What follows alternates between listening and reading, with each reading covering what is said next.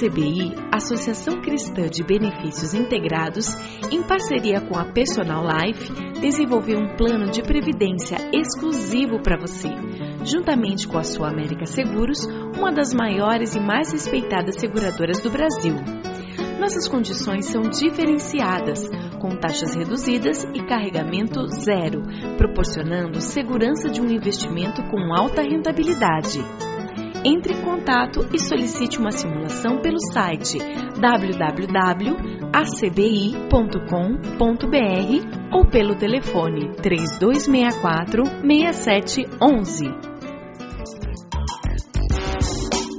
Atenção, você que tem um veículo financiado. Você não aguenta mais os juros abusivos na parcela do seu carro ou caminhão? Com a Defesa Consultoria, você pode reduzir sua parcela. A Defesa Consultoria é uma empresa cristã e trabalha com transparência para ajudá-lo a reduzir suas parcelas. Portanto, não perca mais dinheiro. Procure a Defesa Consultoria do Passeio Público na Avenida Cândido de Abreu, 526, 12º andar ou pelo telefone 3085-5685. Temos um presente para você. O cálculo é inteiramente gratuito. Agende um horário pelo telefone e saiba quanto você poderá reduzir no valor da parcela de seu financiamento. Defesa Consultoria, a maior empresa de renegociação do Paraná.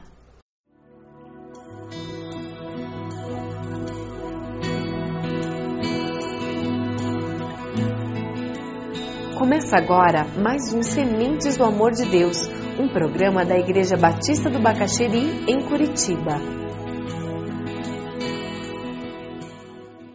Faz três pactos com o seu povo, com Noé, ele faz um pacto com Abraão, ele faz outro pacto, e agora com o povo de Israel entrega os dez mandamentos, e nós encontramos esses mandamentos ali em Êxodo capítulo 20. Dê uma olhadinha a partir do versículo 1 e Deus falou todas essas palavras. Eu sou o Senhor, o teu Deus, que te tirou do Egito, da terra da escravidão. Não terás outros deuses além de mim.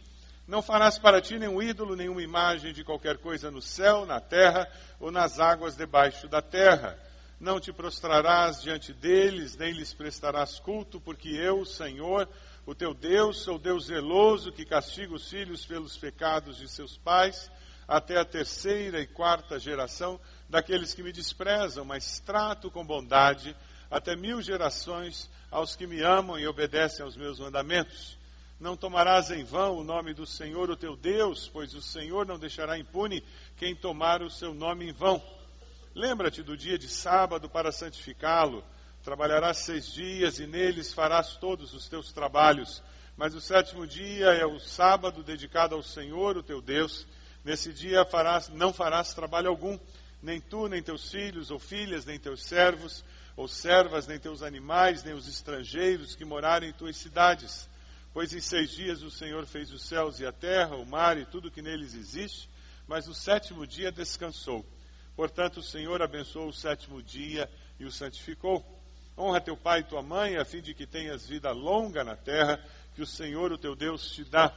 Não matarás, não adulterarás, não furtarás, não darás falso testemunho contra o teu próximo, não cobiçarás a casa do teu próximo, não cobiçarás a mulher do teu próximo, nem seus servos ou servas, nem seu boi ou jumento, nem coisa alguma que lhe pertença.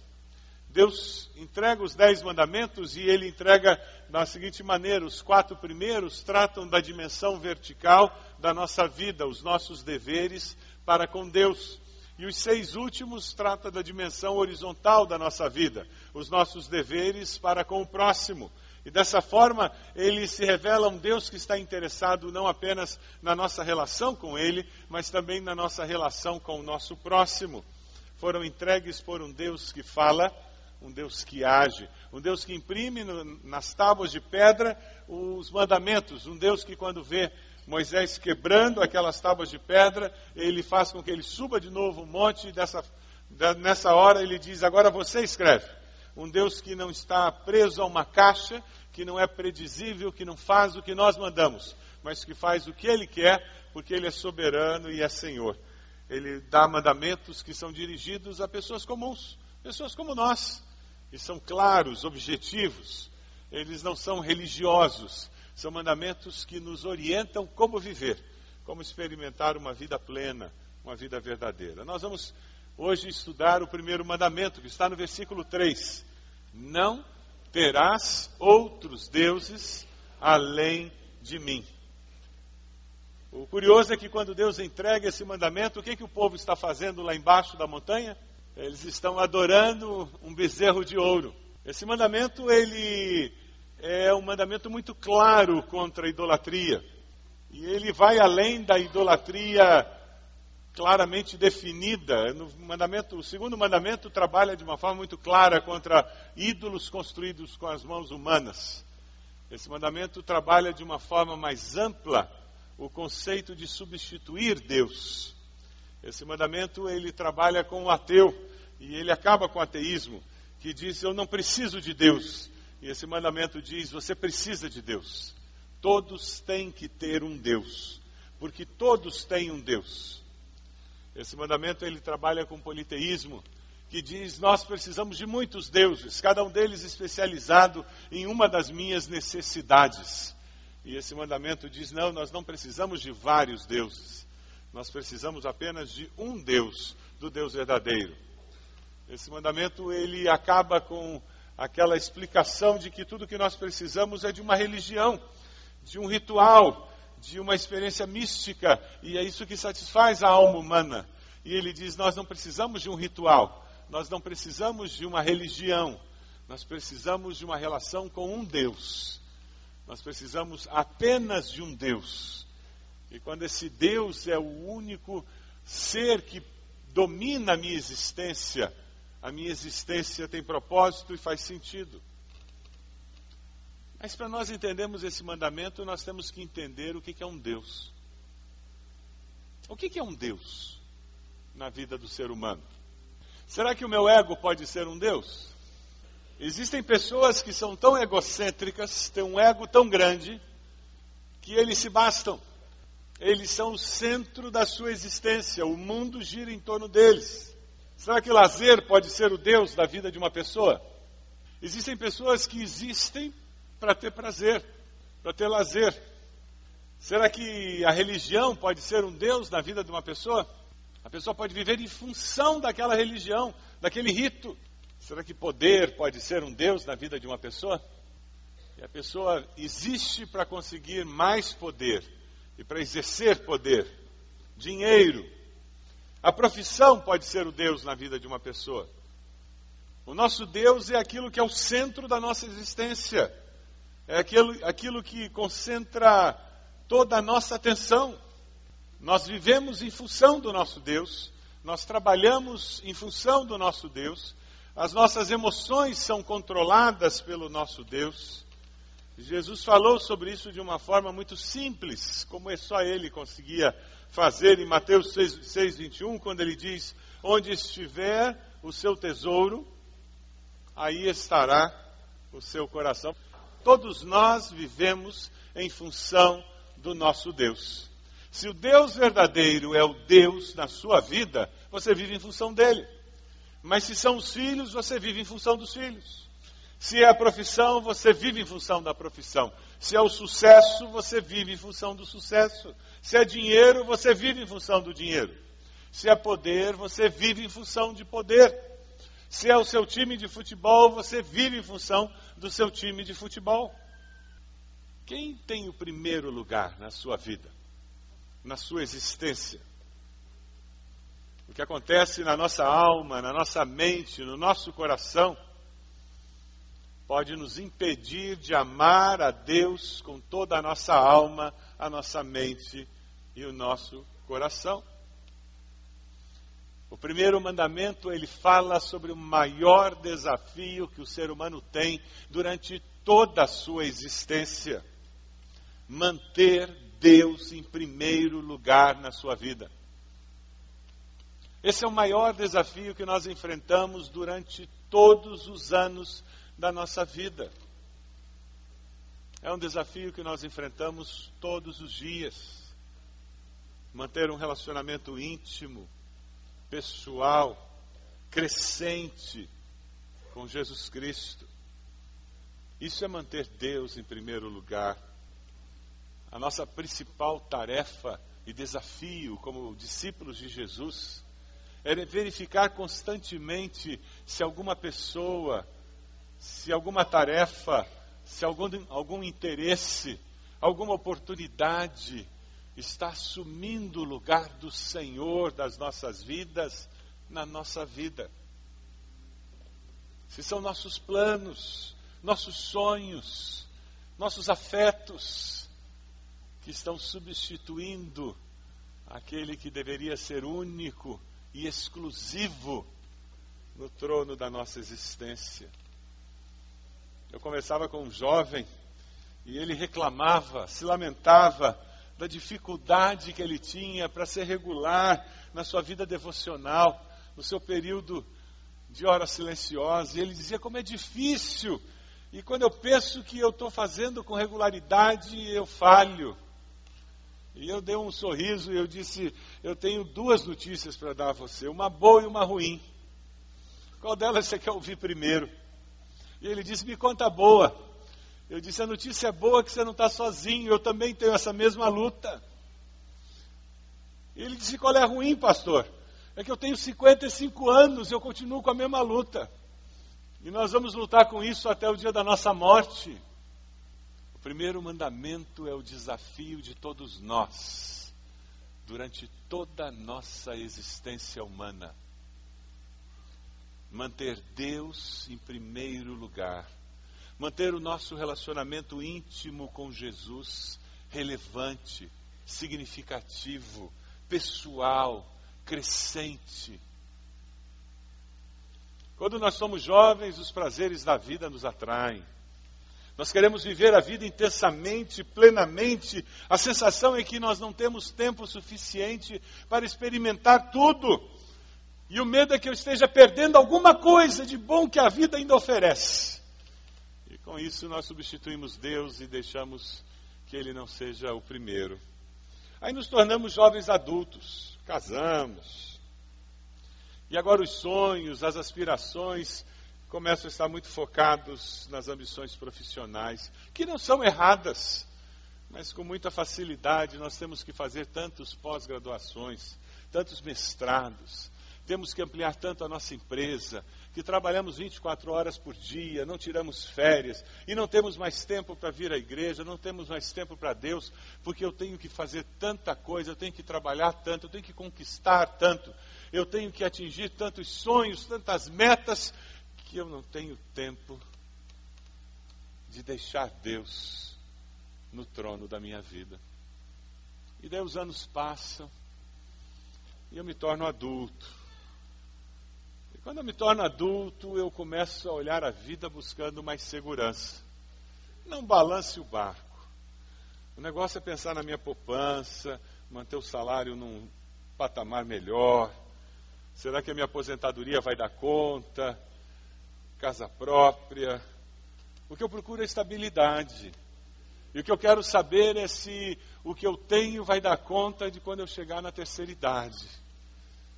É um contraste incrível com a juventude, porque se antes eu queria experimentar tudo, agora eu quero fazer tudo com o mínimo de novidades que eu possa ter. Porque segurança é tudo. E eu tiro Deus com facilidade do trono, porque eu ponho no trono a minha necessidade de ter segurança e estabilidade. E os anos passam e eu chego na terceira idade. E com facilidade eu destrono o Senhor com um passado glorioso e só falo dele e não falo mais do Senhor. Tudo de bom que eu fiz, aconteci, conquistei, ou pior, eu encubro o Senhor com o meu remorso, falando de tudo que eu deixei de fazer ou que podia ter feito. Na realidade, em todas as fases da vida, nós somos tentados diariamente a nos transformarmos em ateus na prática.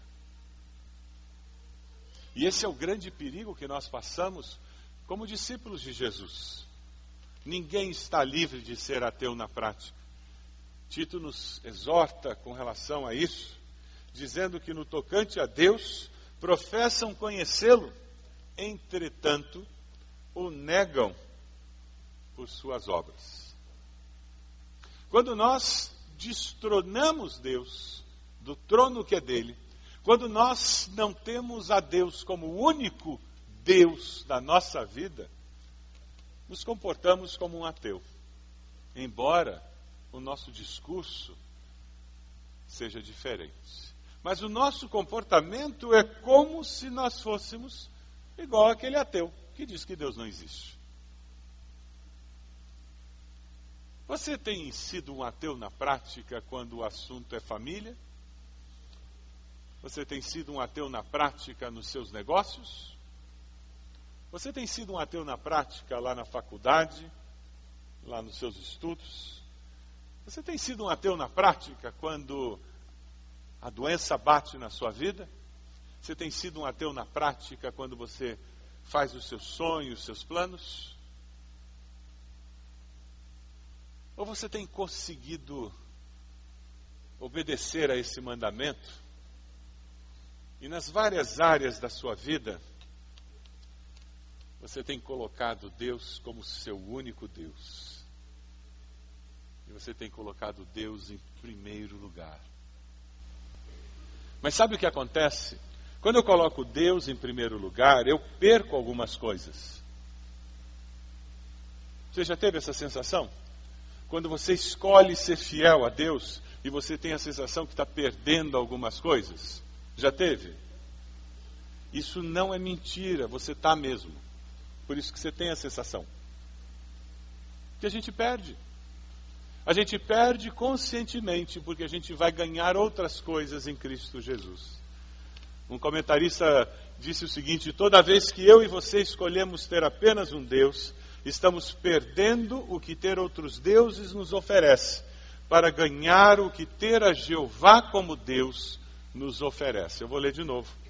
Toda vez que eu e você escolhemos ter apenas um Deus, estamos perdendo o que ter outros deuses nos oferece, para ganhar o que ter a Jeová como Deus nos oferece.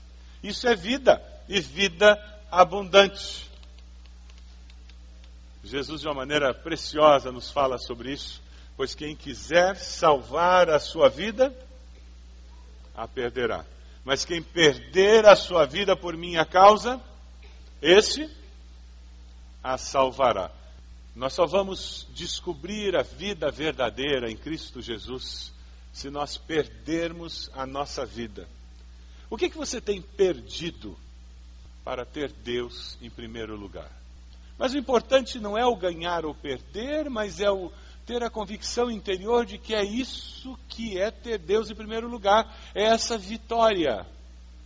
De que nessa, nesse processo de vida eu estou conseguindo honrar o primeiro mandamento. Deus é o meu Deus. Seja no momento de perda ou de ganho, o que importa é que Deus é o meu Deus. E você? Você tem colocado a sua vida diante de Deus e vigiado em oração para estar disposto a ganhar sem se ensoberbecer e a perder sem amargurar, sabendo que o importante, independente da experiência, é a vitória de estar colocando Deus e a sua vontade que é boa, perfeita e agradável em primeiro lugar? Olhe o seu coração. Pergunte para você mesmo. Foi isso que o Senhor falou Mateus 22, quando ele diz: Ame o Senhor seu Deus com todo o seu coração, com toda a sua alma e com toda a mente. Este é o maior mandamento e o mais importante. Primeiro mandamento nos fala que a razão da nossa existência não é o esporte que eu pratico, a profissão que eu exerço, os filhos que eu tenho, os sonhos que eu acalento. A razão da minha existência é o Deus a quem eu sirvo.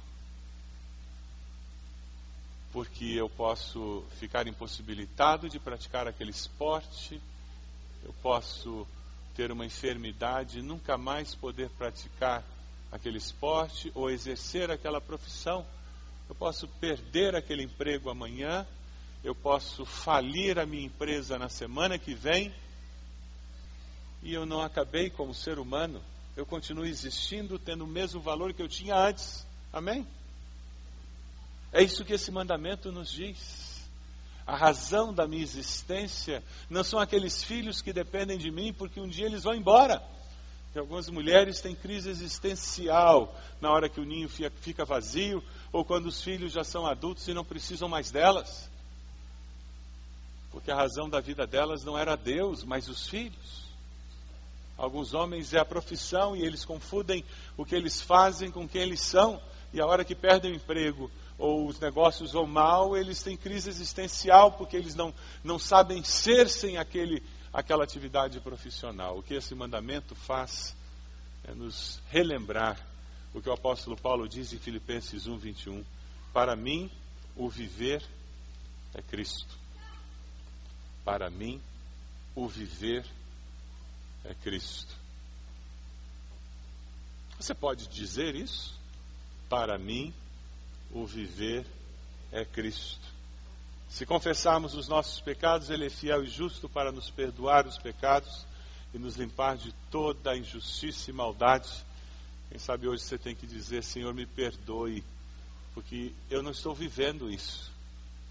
Para mim, o viver não tem sido Cristo, tem sido minha profissão.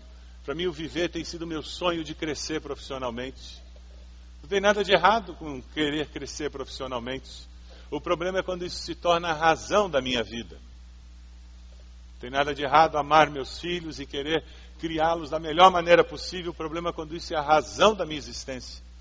Não tem nada de errado você querer trabalhar ganhar dinheiro. O problema é quando isso se torna a razão da sua existência. Para mim, o viver é Cristo. Porque Deus amou cada um de nós, que deu o seu Filho, para que nós tivéssemos vida e vida eterna. Nós sabemos disso. O desafio é nós vivermos isso. Um só Deus. O mandamento: não terás outros deuses além de mim. Elias subiu no Monte Carmelo, profetas de Baal de um lado, ele sozinho do outro. Os profetas de Baal não conseguiram que viesse fogo do céu para consumir o sacrifício. Depois de muito tempo, chegou a hora de Elias. E Elias faz uma oração simples dizendo: Senhor, o altar está aqui com a lenha, com o animal molhado. Eu sei que o Senhor é Deus. Eles precisam saber que o Senhor é Deus. Manifesta a tua grandeza. As Escrituras dizem que veio fogo do céu, que consumiu o animal, a lenha, a pedra e a água que estava na valeta em volta. E o povo começou a gritar: Só o Senhor é Deus. Só o Senhor é Deus. Quando nós conseguimos ter vitória no seguir o primeiro mandamento, impactamos a sociedade, a nossa família, e as pessoas começam a gritar: só o Senhor é Deus ao nosso redor. Só o Senhor é Deus.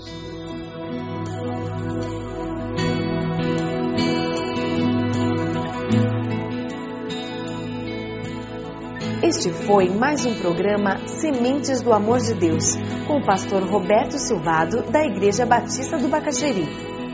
Se você deseja obter cópias dessa mensagem, ligue para 33630327 ou envie um e-mail para radio@ibb.org.br, informando a data da mensagem.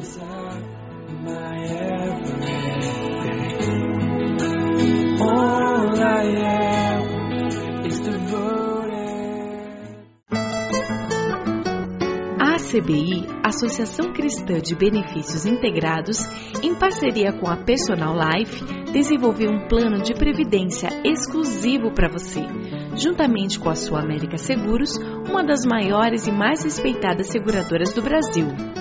Nossas condições são diferenciadas, com taxas reduzidas e carregamento zero, proporcionando segurança de um investimento com alta rentabilidade.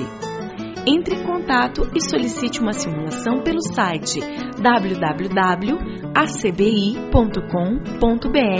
ou pelo telefone 3264 6711. Atenção, você que tem um veículo financiado. Você não aguenta mais os juros abusivos na parcela do seu carro ou caminhão? Com a Defesa Consultoria, você pode reduzir sua parcela. A Defesa Consultoria é uma empresa cristã e trabalha com transparência para ajudá-lo a reduzir suas parcelas. Portanto, não perca mais dinheiro. Procure a Defesa Consultoria do Passeio Público na Avenida Cândido de Abreu, 526, 12º andar ou pelo telefone 3085-5685. Temos um presente para você. O cálculo é inteiramente gratuito. Agende um horário pelo telefone e saiba quanto você poderá reduzir no valor da parcela de seu financiamento. Defesa Consultoria, a maior empresa de renegociação do Paraná. Unir forças. Organizar, mobilizar. Dar apoio e animar. Vamos juntos realizar algo muito especial com criatividade e dinamismo. 100 dias que impactarão o Brasil. Uma mobilização que irá reunir em oração e evangelização todas as igrejas de todo o Brasil. Saiba como participar pelo site www.sejaluz.com ou pela central de atendimento da Junta de Missões Nacionais. Em um Brasil em trevas, junte-se a nós e seja luz.